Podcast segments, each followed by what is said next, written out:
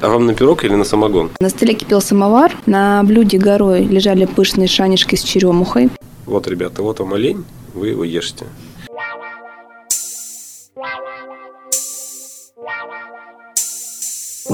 Привет! Суриков Сибирь отправляется в Красноярск. В этом подкасте мы расскажем о том, что такое Сибирь с культурной точки зрения. Поговорим на сибирском наречии о самых таежных блюдах. Обсудим многообразие этносов и гендерную историю региона. Кстати, неважно, из какой точки России или мира вы нас слушаете. За эти пять эпизодов вы откроете для себя Красноярск и Сибирь по-новому.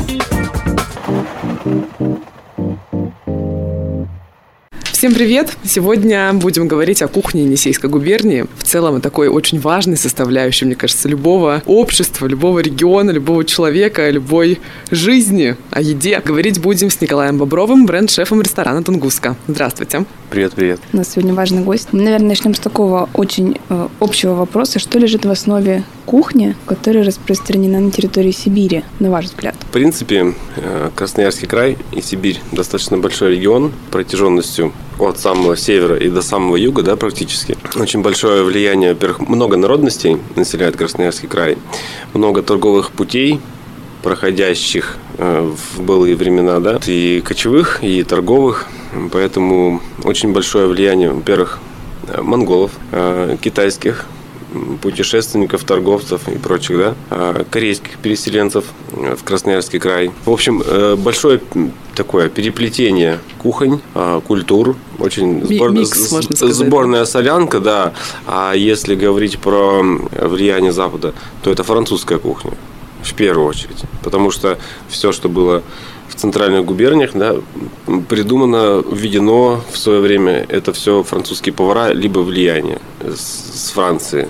Вот, поэтому очень много всего. Но в целом на Западе и говорили по-французски в определенный период э, исторический, так что тут, и, мне кажется, и, и на кухне тоже очень большое действительно случилось влияние. Возможно, из-за этого, да? Так, ну, ну, при дворе все были повара-французы. Mm-hmm. Поэтому, да, все, что оттуда привезли к нам, у нас прижилось, что привезли с Востока и, не знаю, с Азии тоже. Поэтому у нас, конечно, очень большой микс. И это хорошо. Поэтому, то есть, э, основываемся на местных продуктах, да, на том, что у нас имеется в достатке на самом деле, да. Поэтому это очень такой широкий спектр. Это и грибы, и ягоды, и дикоросы, и дичь. Поэтому, используя их, используя влияние и, и народные, и иноземные, мы, конечно, и создавали, и продолжаем создавать очень разнообразную, да, интересную кухню. То есть это как сформировалось когда-то давно и не останавливается по сей день. Просто оно преображается, меняет свой облик немножко, ну, в зависимости от реалий современных.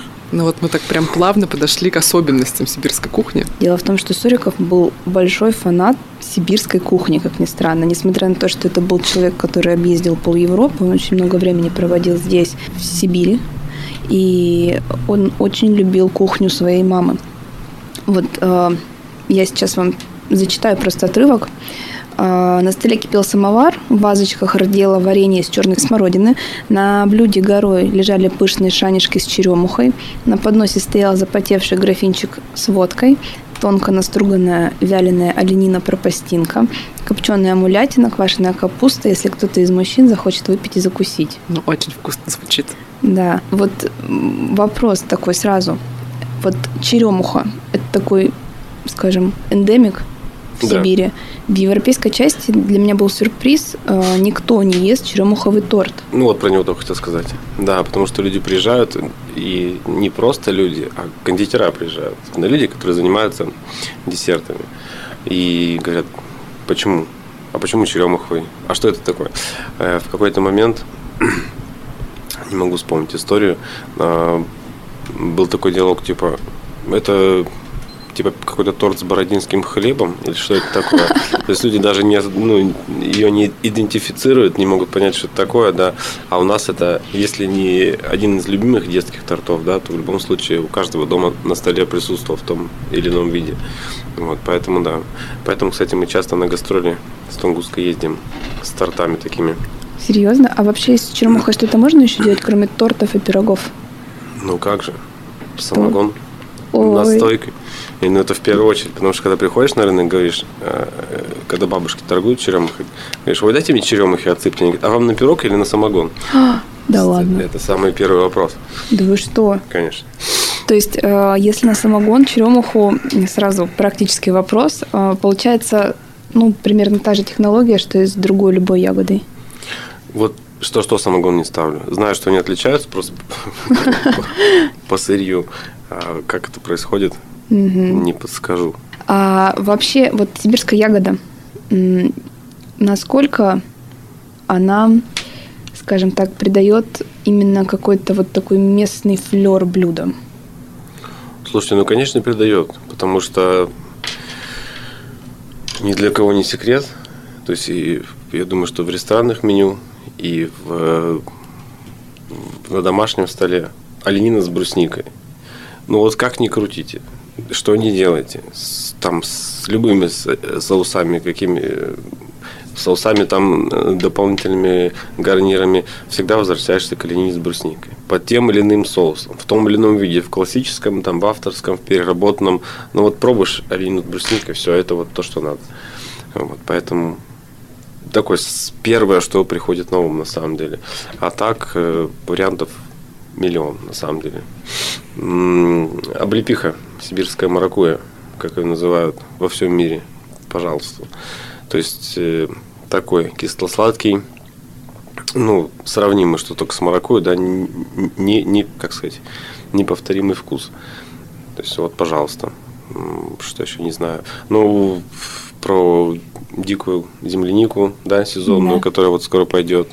Тоже никому рассказывать долго не надо. Какое из нее получается варенье и какая она свежая. Вот поэтому, конечно, придает. Это Вот, кстати, про варенье. А, Буквально в конце прошлой зимы была такая история. Мы ездили с, со знакомыми в баню, и одна моя подруга взяла с собой варенье книженика. Как-то так, это что-то что такое, прозвучало такое название. И я так поняла, что, насколько я помню, это был микс ягод. Там вот как раз была и земляника, и что-то еще, и вот это все называлось книженика. Никогда такое не слышала. есть такая, да, ягода. А, да, это был не микс, значит. Нет, это не микс, нет. Книжника такая ягодка, у нее похожа внешне на малину, то есть она такими как бы сегментиками, да, просто их мало. Такая маленькая красная ягодка. Про сибирское чаепитие ходят, э, ходили легенды. Чехов, когда ехал из Москвы на Сахалин, он очень много воспоминаний оставил о сибиряках. В частности, он э, говорил, что сибиряки пьют очень много чая. Иной сибиряк может до 100 стаканов чая в день выпить. И, собственно, чай у нас традиционно пили в прикуску с сахаром. Сахар считался очень плохого, низкого качества, в связи с чем э, его в чай не клали, не размешивали, то есть прикусывали чай и э, прикусывали кусочек сахара и запивали чаем. А, Конечно, где-то варили варенье посуде обязательно, и э, также кедровый орех. Ну вот сейчас кедровый орех, мне кажется, уже становится чем-то из области деликатес, потому что банально он стоит достаточно недешево. Мне кажется, много его не съесть. Правильно? Много его не нужно есть. Ну да. Почему? Он, Ну, есть такой небольшой слабительный эффект да, кедрового он слабит очень сильно, действительно, да. Еще одним символом сибиряка была рыба.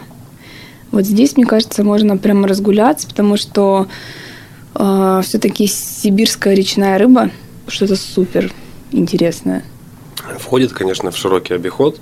То есть все больше и больше людей там в- взять за последние 2-3 года интересуются вообще сибирским регионом, сибирской кухней, Красноярском, да, в первую очередь.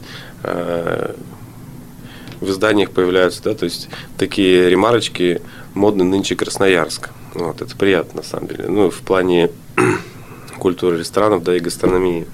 Вот, поэтому людям интересно, что за рыба. Всегда, когда куда-то едешь, все, ну, там, с гастролями, с ужинами, все хотят им видеть именно нашу рыбу, наш, наши продукты. Либо когда приезжают готовить к нам, хотят поготовить из наших продуктов, да. Наша рыба такая, она очень жирная, да, достаточно жирная. То есть еще зависит от сезона. Рыба летняя, ну, летняя как летняя, которая летнего и осеннего вылова есть. И у нас рыба зимнего вылова, то есть которая называется подледная, да, и которая вот начинает там с середины июля вылавливаться и до конца осени, да, это как называемая летняя. Вот летняя более фитнес, более точненькая, да. И из- из-за того, что да, у нас воды холодные, э, зимний подледный лов, естественно, более жирный, более такой насыщенный. Это и зимний муксун, и чир, и сик, то есть все белые рыбы, которые лавливают зимой, они такие более более насыщенные, они большего об- объема зачастую, то есть именно сами рыбки более крупные. Вот. И, допустим, если сравнивать с какими-то там форель, лосось, люб- ну, любого, да, любого семейства лососевых, то есть она такая податливая, нежная рыбка достаточно, да, то у нас рыба, она жирная, но кажется на первый взгляд такая достаточно плотная, потому что жиры более плотные, мясо более такое, скажем так, более дикое, да, вот, поэтому немножко воспринимается по-другому. Но есть при правильном приготовлении такая же нежная, вкусная, то есть она не сухая ни в коем случае. То есть когда люди говорят, что ой, там пересушили, сухая получается, но это просто, а, скажем, огрехи и ошибки в приготовлении. То есть надо просто правильно уметь, а на самом деле именно в работе с северной рыбой это, конечно, ну, первым делом. То есть просто так не получится, скорее всего, взять ее а, с наскоку, то есть ну просто вот купил там или привезли и приготовил и получилось. Скорее всего, нет. Придется понабивать шишки. Шишки в плане того, что да, до сих пор, вот недавно ребята мне писали из Питера, тоже для них было удивительно, что всю северную рыбу желательно разделывать замороженной. То есть не бывает такого, что принес рыбку, бросил в раковину, вечером пришел с работы, ее спокойненько там зачистил, разделал. То есть если это будет муксун, не знаю, чевыча, все что угодно, это будет провал. То есть берем ее, достаем из морозилки часик-два, чуть-чуть только вот, скажем так, слой верхний возле чешуи так пальцами на ощупь начинает так становиться мягким, все, мы ее сразу разделаем. Ну, даже не мягким, а просто вот с- сколько-нибудь ощущаемым, что не, не ледяная, а уже немножко поддается. Все, сразу мы ее пластуем, все пластуем, достаем, и, и только единственное мелкие кости можем достать уже, когда она будет уже более мягкая. Только так. Потому что рыба очень нежная, опять-таки, говорю, жир у нее плотный, и мышцы сами достаточно плотные. Поэтому, если она начнет расходиться, она просто ломается. То есть, вот берешь кусок рыбы, он раз и, и рассыпается. Ну, все, ой, почему, как так произошло? Вот, поэтому с ней только так. А хариус это вот фитнес или, или нет? Хариус, у него просто жир своеобразный. Нет, не особо фитнес, просто его часто пересушивают. А так, э, ну, просто хариуса и нужно понимать, как делать. То есть, либо холодного копчения, да, то есть, либо правильно его жарить. Тугунок. Вот э, считалось, что тугунок нужно солить каким-то особым методом. У него какой-то особый запах, который напоминал, по-моему, соленые огурцы. Это рыба, которую доставляли к императорскому, к царскому Да, столу. да. А как сейчас с ним обстоят дела? Не часто его, мне кажется, в меню в ресторанах встретишь. В разных водах нашей страны есть э, похожие рыбы, да, которые пахнут э, свежим огурчиком, что называется, да, то есть это корешка разных регионов, и балтийская, и тихоокеанская, ну вот они различаются, конечно, то есть естественно, вам в Питере скажут, что на севере совсем другая, а на севере вам скажут, что в Питере это вообще не корешка, это там типа ерунда пол- ну, полная, вот. Ну и также Енисей чем богат, это Труханка, то, что называется. Э, Как-то еще по-другому называется, сейчас не вспомню, на самом деле. Э, Енисейская селедка, либо тугунок. Хорошо. Вот, да, все эти, все эти рыбы присутствуют. Традиционно их обычно либо на берегу сразу засаливают. То есть это такая рыба, которая, ну, меленькая рыбка, с ней особо там долго не церемонятся. То есть обычно в больших бочках. Если не в больших, то минимум килограмм по 10, по 15 таких, ну, в бочонках сразу за- засаливают, ну, практически вот где промысел происходит, и замораживают. То есть тугунок очень хорошо переносит такое хранение и в деревнях раньше, и вот, в принципе, в промысловых поселках рыбацких наловили в соль, там, чуть-чуть там специй, сразу бочку закатали, убрали в погреб, она там замороженная стоит, потом потихоньку ее достают, достают в течение зимы. И он как свежий. То есть вот, и сохраняет этот запах классный, свежий вот огурца, и в качестве практически не теряет. Такая вот особенность у рыбы. То есть, ну, все знают, что, да, мороженое, перемороженная рыба, это не очень хорошо, лучше в свежем виде, но вот именно тугунок хорошо хранится в бочках. Такая забавная история. Э, Извозчики различные, э, торговцы в Сибири, они, знаете, что делали? Они вылавливали осетра здесь, в Красноярске, куда-нибудь на ярмарку в Тобольск везли. Э, И чтобы довести осетра свежим, ему в пасть клали э, тряпку, пропитанную водкой. И вот так вот довозили до ярмарок, там его выпускали в специальную яму, которую заливали водой, он там плавал. И, естественно, он стоил в несколько, наверное, десятков раз дороже, чем просто уже какой-то разделанный осетр. Вот, осетр, э, ну, в принципе, все мы знаем, царь рыба как э, сейчас вообще это популярная рыба до сих пор или же нет? Потому что в Сибири... Его разве можно Я вот ну, не знаю. Я думаю, откуда вот это... Он же в Красной книге. С водкой все хорошо доезжают, да? Достаточно свеженький. Наверное, наверное. Если далеко ехать. Ехала я недавно в плацкарте. Традиционно ехали, нет? Очень традиционно ехала до Иркутска с соседями, которые... Э, Мариновали. Ну, они знали про это, да? Ну, у них э, в программе ужина был коктейль водка-пиво, так что доехали приехали все не очень свежими. Извозчики. Одним словом. Вероятно, да. Царь рыба, ну, на, на все рыбы в любом случае, на дичь, на рыбу, которая занесена в Красную книгу, в любом случае на все есть какая-то квота, какая-то, да, определенная. И люди с документами в любом случае занимаются, да, этим делом. Поэтому найти, конечно, можно. Я думаю, что браконьерский промысел он всегда у нас присутствовал. И домой, конечно, наверное, можно купить. Чуть э, с меньшими проблемами. Но если ты работаешь в ресторане, в любом случае продукты все с документами, с разрешениями. Осетр и стерлядь есть аквакультурные, то, что называется, которые выращивают в нашей же Енисейской воде. Поэтому я считаю, что это неплохая история для тех, кто вообще никогда не пробовал, и, или находясь, допустим, в Красноярске, да, хочет как-то там попробовать такую рыбу. Вот, в этом есть э, как некоторые плюсы, так и минусы, конечно, но я думаю, что больше плюсов. То есть все хотят, конечно, попробовать откуда-то оттуда издалека, э, дикого осетра, какого-то там из северных регионов. Но, во-первых, в любом случае вы получите его замороженным, никто вам осетра туда не повезет. Ну, с, то есть, тряпкой с, с водкой. С водкой, да. Ну да. Вот, поэтому рыба будет уже мороженая. Сколько раз на мороженое вы не узнаете никогда ну и где были перепады температуры. То есть, ну, одно дело замороженное, но вот заморозили в минус 20, потом везли стало минус 15, потом потеплело стало минус 10, потом до вас довезли. И все эти перепады влияют на рыбу. Вот. А здесь мало того, что если хороший питомник, то есть где разводят осетров и стерлядь, ну, если вы знаете, что там хорошая ну, локация, да, то есть там э, достаточно неплохая территория, чистая вода, то, во-первых, это наша енисейская вода, то есть мы в любом случае локальные продукты всегда welcome, всегда это лучше, чем откуда-то привезенные, в этом есть и смысл гастрономии. Чем локальнее и более местные продукты, тем больше ценится.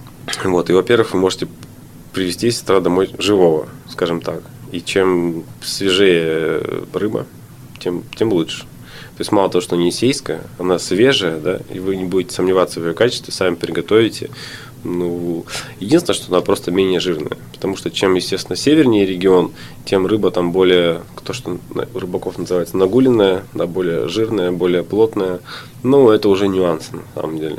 Просто надо относиться это как к разной рыбе. То есть это там осетр оттуда, а это осетр наш. Я думаю, не более того. Угу. Но на самом деле, если хотите сестра, то проблем в этом никаких не, не существует. Ага, я вот так наблюдаю по городу. У нас как-то так э, появилась тенденция, связанная с тем, что нам в основном рыбу везут откуда-то издалека, с Камчатки, например. И получается процент местной, локальной рыбы нам, намного ниже, чем привозной. Где-то и так, а где-то и не так. То есть, ну, во-первых, вот недавно ездили в Норильск. Ну, я начну так. Э, чтобы понятна была история. Там тоже есть Енисей, там рядом Дудинка, но там нет Нельмы. Ребята нам пишут, вот поедете с Красноярска, захватите Нельму. Потому что вылов Нельмы в Енисей запрещен. Вот, и от этого, на самом деле, зачастую, в большей части случаев, растут ноги. То есть, э, эта рыба тут водится, но ловить ее нельзя. Там рыбу ловить можно, но она там не водится. То есть дело, наверное, не в коммерции, не в, не в какой-то там проблеме с логистикой. Ну, просто э, везут с региона, из которого лучше, лучше довести, дешевле, проще поймать и, и прочее, прочее. Ну, тот же Тугунок, Муксун, Чир, Сиг, пожалуйста, мы все получаем, местные. В этом проблем никаких нету. Там, возможно, какие-то красные рыбы, там, э, нерка, чевыча, там, кумжа, там и прочее. Ну, какие-то, да, чуть-чуть подальше. Ну, в этом ничего страшного.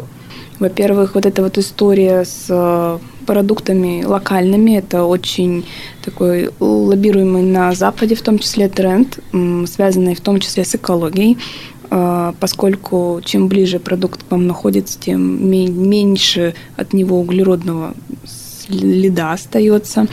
А, вот, и я читала концепцию вашего ресторана – вы тоже сосредоточены на такой экологичности. Вот можете про это подробнее рассказать? Мне кажется, для Красноярска супер актуально. Чем продукты более локальные, местные и свежие, тем история более гастрономичная. То есть вообще, э, скажем так, ресторанная гастрономия – это про свежие, локальные, сезонные продукты.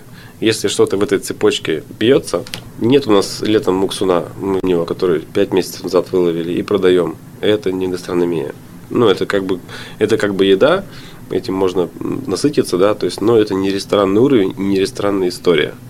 То есть, если мы развиваем эту культуру и хотим, чтобы наши рестораны росли, развивались, к нам люди приезжали, то есть мы должны соблюдать эту э, цепочку, скажем так, всегда стараться создавать у себя, скажем, в ресторане базу продуктов э, максимально, в максимальном сезоне, как это говорится. То есть мы должны понимать, так, май, июнь. Значит, сейчас что? Сейчас пойдут скоро сморчки, грибы там, да, растает снег в тайге. Там, сейчас у нас пойдет такая рыба, сейчас у нас пойдет такая рыба, и мы этим можем пользоваться. И это будет даже при своей какой-то технической простоте, это в любом, будет, в любом случае будет супер блюдо и, и супер вкус потому что это все свежее, локальное и местное.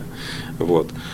В этом году гид Мишлен зашел в город Москва. Вот. Э, пока что только в город Москва. Я думаю, что перспектива, естественно, Питера, она ближайшая, и остальных регионов гастрономично развивающихся, ну, в my opinion, это 5-6 лет там ближайших, да, возможно. Может быть, нет, может быть, я ошибаюсь. Вот. И одно из э, критериев именно оценки гида это максимальное количество локальных и сезонных продуктов. Никого не интересует, что можно привезти самолетом там за 3-9 земель, что можно продать замороженное и прочее. Техника техникой, подачи подачами, сервис как бы сервисом. Это должно быть, естественно, но если продукт не свежий, если он какой-то не региональный, никому это не интересно. Но людям, приезжающим в Красноярск, неинтересно есть тунца. Вот я вам вот точно могу сказать. Приезжие люди сразу икра хариуса, нельму давайте, сига давайте. Вот это нам все несите, это мы все хотим. Никому не интересно здесь есть фрерского лосося и ни никому. Никому, кроме местных, наверное. Да. Вот, я, кстати, как раз хотела про это сказать, задать вопрос. У нас как будто, ну, мне так кажется, а, в городе не очень распространена локальная кухня. Ну, она сейчас выходит. А, Или, может быть, не сильно она позиционируется, не знаю. А, позиционируется как раз она супер, из-за того, что Красноярск становится все более туристическим городом. Вот, но выходить прямо в массы локальная кухня стала вот только, по-моему, последние годы. Почему так? Или это не так? Все, что выше сказал, все, э, все нас и наших коллег сподвигло да, к тому, что начать работать, возобновить всю эту историю. Ну, потому что, да, ресторан без локальных продуктов – это такой неинтересный ресторан. Ресторан не ресторан, это просто такое хорошее кафе. Вот, это во-первых. Ну, опять же таки говорю, то есть это требования современного ресторана. Это, во-первых. Все это понимают, и все к этому стремятся. И с местным продуктом надо уметь работать. Не всегда он простой. Местный это не значит, что тебе принесли, ты позвонил на тете Наташе на рынок тебе привезли, и ты там пальцем не пошевелил, это же местное, оно будет все всегда прекрасно. То есть зачастую, да, у нас э, капризная природа, такая интересная очень э, погода, и также и продукты. То есть э, ну, требуют определенных приложения сил. И чтобы из них что-то получилось, ну, не что-то, а получилось хорошо, нужно это уметь. А уметь нужно работать, ну, грубо говоря, из леса начинать и до, э, до гостя, до стола. То есть это большая достаточно цепочка. Это не, не, не так просто, может быть, не всем дано, не, не все хотят с этим заморачиваться. Поэтому не так распространено. Беда региональных, в принципе, всех историй. То есть вот мы были недавно в Норильске, ничего там фантастического изоления нету. Э, есть неплохие места, в принципе, не сказать, что там все плохо, но Дудинка рядом, вообще олени там ходят практически, да. Ну, такого фантастического ничего не нашли. Ну, именно на местном уровне, да. То есть, как бы там не говоря уже о всех плюсах-минусах города, да, то есть мы хотели именно что-то местного попробовать, но не всегда удалось. Хотя, казалось бы, намного ближе, чем мы.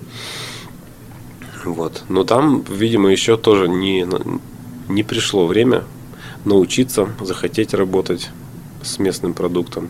Вот, поэтому нет предложения, нет спроса. Слушайте. Не потому, что людям не интересно, потому что людям не предложили, не рассказали, не преподнесли правильно. Вы понимаете, что в современном ресторане э, очень же важен еще сторителлинг в любом случае. То есть мы должны людям рассказать, в чем, в чем оригинальность, в чем интерес. Не просто вот, ребята, вот вам олень, вы его ешьте. То есть это же должна быть какая-то история, почему. Э, почему от, надо не пиццу есть от на чего. Обед? Но мы на самом деле, когда открылась Тунгуска, тоже были очень удивлены. Сначала мы, да, потом все поставщики, которые с нами работают. Ну, объема пропускаемых продуктов, и в, и в том числе локальных. Ну, того же, допустим, оленя, да. То есть, в, в принципе, это был такой во всех меню, как небольшой спешл. Ну, вот есть у нас что-то из оленя, есть у нас корейка оленя, есть там какая-то еще штучка, там на кости что-нибудь. Ну, и вот так или иначе иногда едят. Иногда едят, иногда не едят. Вроде как специалитет присутствует. Ну, вот, ну, то есть, а после открытия Тунгуски это стало в тоннах все измеряться.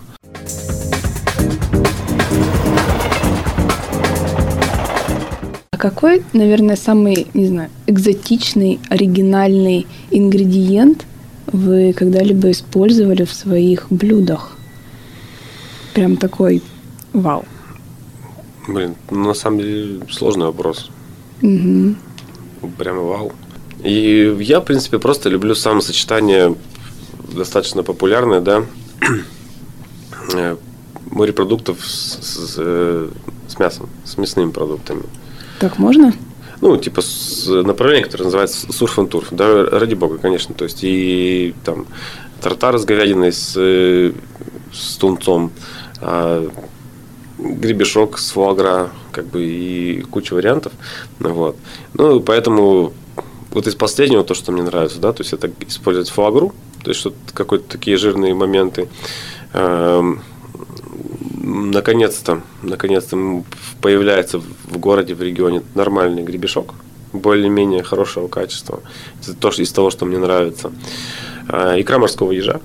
На самом деле очень э, мной любимый, достаточно универсальный, интересный продукт. То есть огромное количество витаминов, э, йода, то, что необходимо в нашем регионе. Причем это не как на пачке пишут йодонасыщенный продукт да, или йодообогащенный. Это практически там чуть ли не чистый йод и белок. Ну, вот, поэтому его используют и как в чистом виде, в соуса, э, просто в блюдо добавляют. Поэтому, ну, наверное, вот такой есть интересный продукт.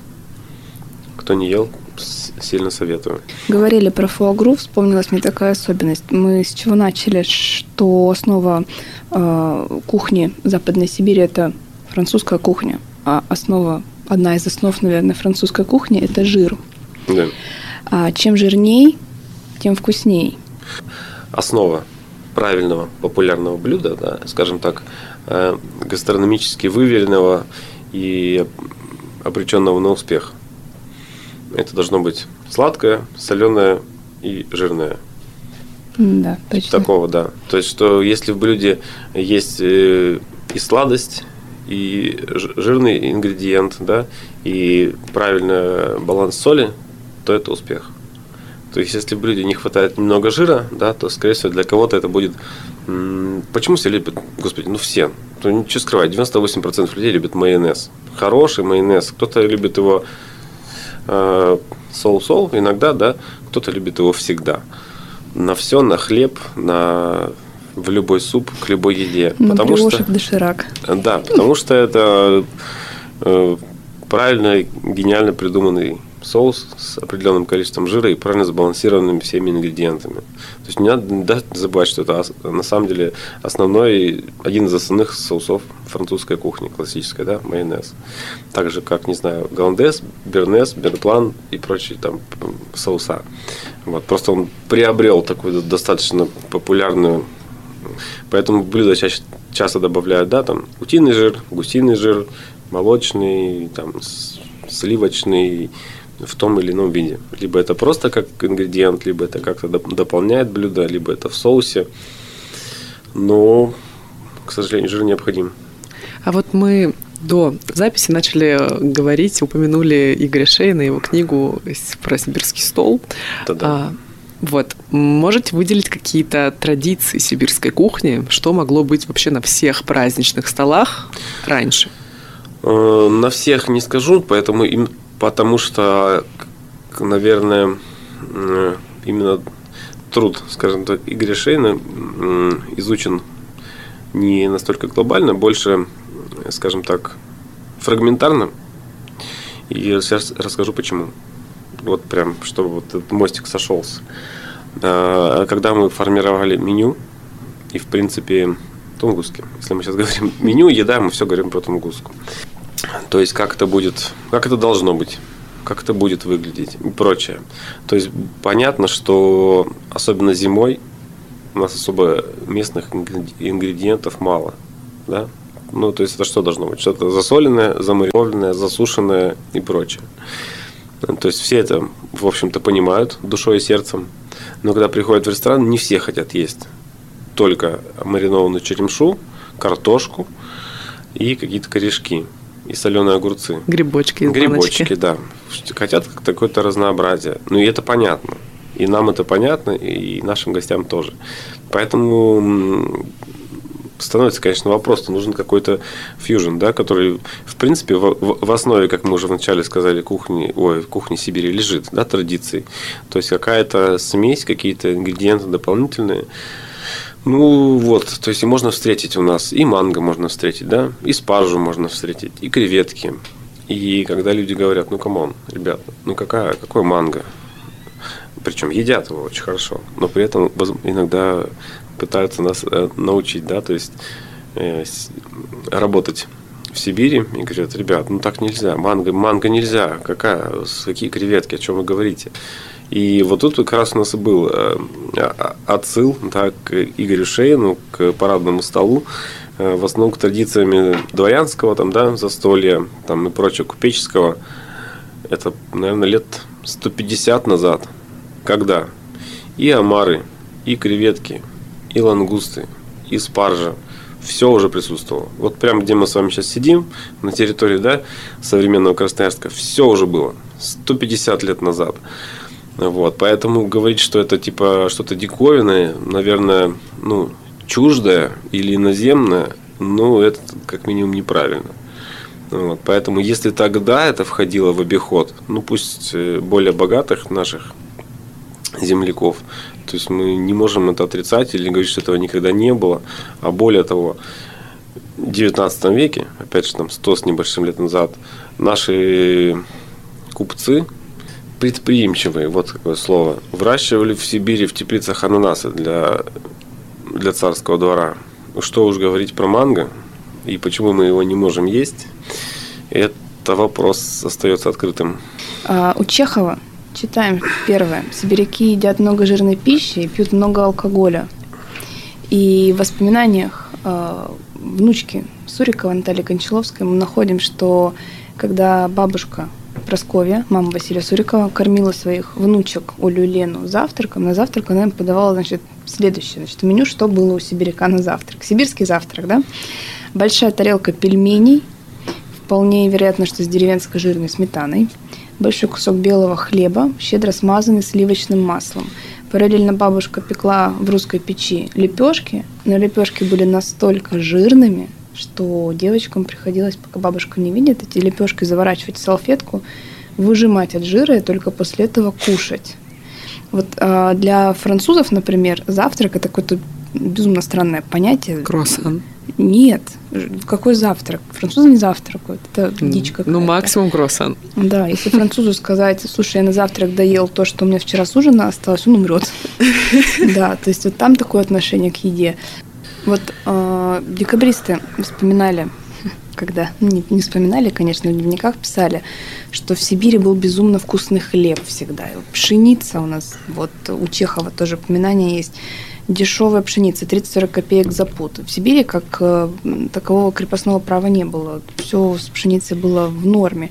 И вот э, во Франции, например, есть бриош, да, знаменитая булочка. Тут недавно пыталась ее приготовить, я думала, я повешусь. Я не знаю, как вымешивают это тесто без тестомеса, это какой-то ад. Но в Сибири, в Сибири были шанишки, вот я, когда ко мне приходят люди из э, европейской части России, я их всегда отправляю есть черемуховый торт. Мне так хочется кого-нибудь куда-нибудь отправить поесть сибирские шанги. Почему вот это не такая популярная история сейчас? Ну, я думаю, все впереди. Вот вы сейчас зерно сомнения посеяли, сейчас все задумаются и это самое будут потихонечку пробовать. Ну, надо, наверное, понять, найти, насколько это вкусно и насколько это технически повторимо сейчас. Ну вот, и why not, я думаю. То есть хлеб мы делаем, делаем тоже, тоже, естественно, непростым способом. Да потому что, чтобы было вкусно, надо, чтобы было непросто. Потому что если просто, это может сделать, значит, это, в принципе, плюс-минус любой. Я вот э, просто вас слушаю и понимаю, почему Суриков, который мотался по всей Европе и был в ресторанах, по-моему, в лучших ресторанах Европы того времени, предпочитал сибирскую кухню. Без Мне вот сейчас тоже захотелось щей. И э, вот, знаете, такой вопрос. Может быть, вы ответите на него. Э, как-то так получилось, что в Красноярске действительно просто какой-то гастрономический бум. У нас действительно много хороших, качественных ресторанов, про которые пишут, про которые говорят. Вот э, тот же Чехов писал, что сибиряки садятся кушать от скуки. И вот у нас в Красноярске по факту, э, наверное, самое лучшее времяпрепровождение – это поход в кафе, в ресторан. Вот с чем Мне это кажется, могло это быть ведь связано? так везде, нет? Не-а. М-м. Ну, встретиться с кем-то, это пойти куда-то поесть вместе. Встретиться с кем-то, пойти, не знаю, в театр, в музей, Ну, Ты же с человеком либо общаешься в театре, когда а будешь потом сидеть. в кафе или в ресторан. А у нас как-то сразу все на последнюю стадию уходят. Да, да не все, не на последнюю, но в любом случае ресторан просто это не то, что самый простой. Там может быть и самый простой. И безопасный, и приятный способ получения эндорфинов. Вот, ну, практически сразу. И достаточно комплексный, скажем так. Потому что ресторан, конечно, это правильная концепция, э, правильный визуальный ряд, то, что вы видите, то, что вы трогаете, какой стол, какие вилочки с ножами, там, как- какой диван, там, какой стул. То есть в любом случае к этому должно быть и тактильно приятно, не знаю, для слуха должно быть приятно, да, какой-то аудиоряд правильный и тематически не напрягающий, возможно, либо увлекающий в какую-то историю. То, что вы видите глазами, рассматриваете детали, да, вот, и это же с порога начинается вся история ресторана. То есть нет, нет такого, что ты пришел, сел, тарелку перед тобой поставили. В любом случае, поход в ресторан это все, все в деталях. И если все правильно простроено, продумано, ну, как мы стараемся да, делать, то есть, когда человек уже получает что-то на стол, он уже готов.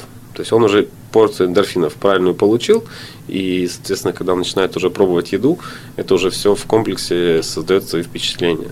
В моменте локдауна, да, когда сидели дома, и когда любое блюдо, допустим, из той же тунгусски, которое там, постоянно заказываешь, которое входит в список любимых, когда приносят домой перед телевизором в коробке, оно не такое вкусное. Точно.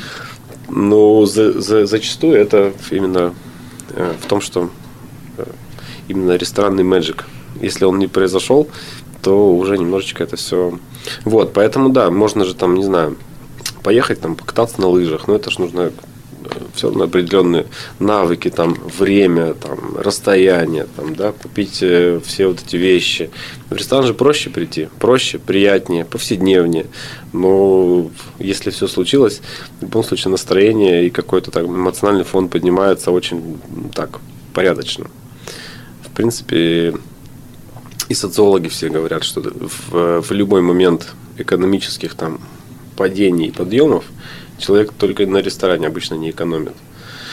То есть, э, кто с хорошим достатком, скажем так, или с очень хорошим достатком, ну, не поменяет в этом году машину. Или два раза ее не поменяет. Вот. Э, люди там со средним достатком и, не знаю, ну, не поедут в Турцию в этом году. Но в ресторан все равно пойдут. Потому что, ну, это такой момент, который тебя, ну, гарантированно сделает тебя королем на один день. Счастливее, да, определенно. Счастливее. Ты пришел, и ты счастлив.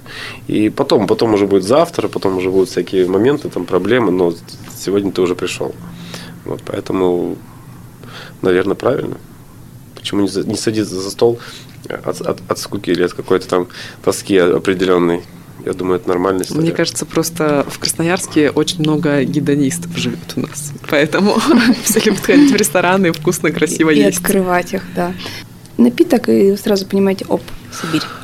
А, всем надо настойку с черной смородиной, там, с кедром, с кедровыми шишками, да. Всем хочется там что-то еще, там, на смородином листе, на там каких-то с елкой, с сибирской ягодой.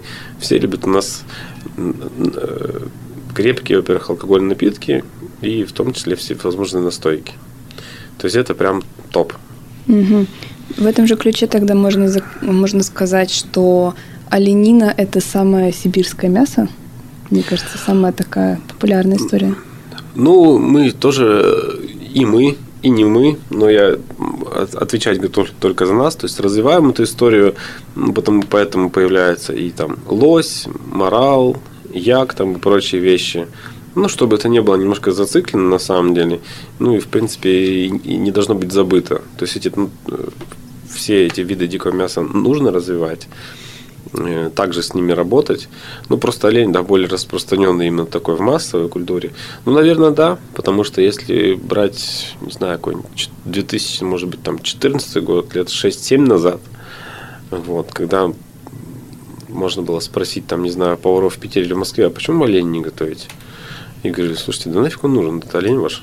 Вот у себя и готовьте. Сейчас он так четенько засел во многих меню обоих столиц. Поэтому это опять же говорит о популяризации именно наших продуктов и сибирской культуры, потому что ну, мясо интересное, необычное, считается самое экологически чистое, диетическое, да, то есть потому что, ну, именно северная линия, потому что питается там ягелем, да, там мхом, да, и вот этими всеми вещами. Ну и на севере как бы там экология в плане загрязнения достаточно положительная. Нет там таких да, а, условий, ну, если не брать только точки, наверное, какие-то определенные угу. производственные, ну, промышленные. Ну, поэтому, поэтому как-то так. Ну, наверное, да, самое сибирское пока что. Время покажет, может быть, там что-то еще выйдет на передний план. Ну, допустим, э, просто такое мясо, как лось, оно уже, допустим, более специфическое, потому что другая кормовая база. Лось именно таежно зачастую питается там всякими хвойными растениями, да, у него немножко другой вкус, э, другая особенность мяса. Ну, а вот олень такой, он как бы и при правильном приготовлении достаточно приятный, и экологически чистый, и диетический, то есть настолько много плюсов, что он в топе пока что. Окей. Как человек, который два года прожил в Китае, Должна сказать, что у китайцев иное представление о сибирском мясе. Они считают, что мы все едим медведя. Насколько я знаю, это вообще-то не совсем съедобное мясо, и в Китае есть такая штука, как тушенка из медведя. Я не знаю, что действительно там медведь или кто Кошка там. Или, да, мало ли. И есть такое блюдо, как медвежья лапа. Есть. А, вот что это такое? Потому что я знаю, ну, что в Красноярске, лапа. в Красноярске медвежью лапу можно поесть. Я впервые вообще слышу, если честно, даже про это. Так, с чего начать? А, за контрабанду медвежьих лап в Китае предусмотрена смертная казнь. Да, это точно. Во-первых, ну. во-первых да, а блюдо такое существует. Оно традиционное, оно такое, скажем так, ритуальное немножко, да, то есть именно когда готовят медвежью лапу, то есть там считается, что у него какая-то сила там и прочее, прочее. Ну и обычно, то есть когда готовят, то есть каждому гостю по по одному когтю именно э, именно разделяют. То есть там их не едят, как тебе дали лапу, ты ее там сидишь э, ложкой, ложкой да, ее наворачиваешь. То есть каждый именно по одному этому когтю там раздается. То есть это такой какой-то э, условный ритуал. Вот. Что касается попробовать в Красноярске, э, на мой взгляд, ну просто я, может, сейчас как это самое, кому-то палки в колеса, я бы ни за что не стал связываться. Потому что медвежье мясо, оно изобилует паразитами всевозможными. И при неправильном, скажем, приготовлении или неправильной заготовке, ну, на самом деле, при большой проходимости ресторана, ну, мы, мы понимаем, да, то есть мы там кормим 500 человек в день, к примеру, да, и очень большой риск, что кому-то что-то попадется. Если бы мы маленькое какое-то было хозяйское угодье, где бы там кормили только своих друзей и своих родственников, это было бы наша ответственность. А так мы можем просто сделать человека инвалидом на всю жизнь. Ну, будем называть вещи своими именами. Я на это не возьмусь. Я думаю, что э, наши директора и управленцы тоже за это не захотят отвечать. Да. Поэтому мясо медведя у нас это табу в нашем ресторане. В принципе, ну, по нашим пониманиям, лучше не связываться. Да, это, по-моему, история, которую по факту может, наверное, каждый охотник рассказать, да. Но у нас есть еще одна такая штука, про которую мы не можем в контексте Сибири и Китая не поговорить. Это пельмени, конечно же. Да, абсолютно, да. да. Это такой фастфуд. Если сибиряк куда-то ехал зимой, он брал с собой пельмени, потому что это оптимально легко готовящееся блюдо. Вышел, костер развел, котелок, снежок. Вот тебе вкусный наваристый бульон –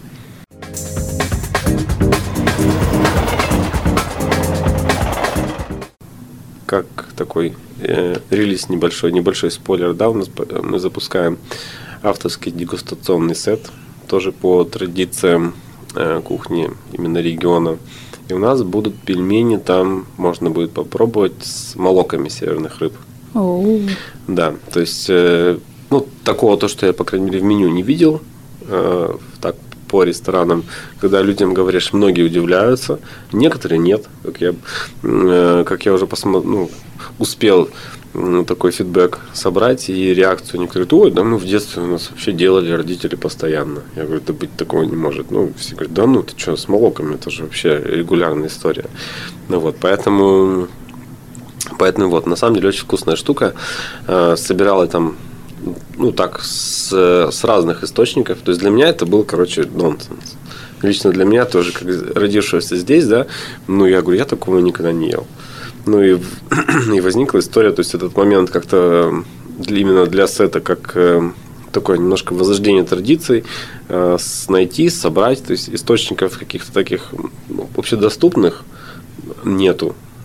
То есть в интернете забить э, не найдешь. По книжкам читать тоже достаточно проблематично. То есть какую нужно книжку? Книжку по пельменям найти? Ну нет, скорее всего нет. То есть по там, истории сибирской кухни ну, тоже зачитаешься, пока найдешь. Ну вот, ну то есть это все такое собирательная история. То есть спросил там у одних, у других, у третьих. И вот, скажем так, из каждого рецепта взял то, что мне понравилось. И получился такой авторский вариант. Достаточно неплохой. В любом случае, сет – это 9 историй про ну, очень небольших блюд. Это не, наверное, не про поесть, не там, не прям утолить голод, это именно про интерес. Это как сходить в музей, в краеведческий. Да, потому что в сете представлены, опять-таки, вспоминая карту нашего Красноярского края, да, определенные традиции от севера до юга. То есть по по точкам, да, локально какие-то продукты, либо какая-то история. К сожалению, наверное, такие штуки, как там минусинские помидоры у нас там не вошли и прочее, прочее. Но вот, наверное, все, кто живет, знают, что что-то такое вот есть, где-то славится. Это, это там лучше, это там лучше. Вот, ну, поэтому вот скоро-скоро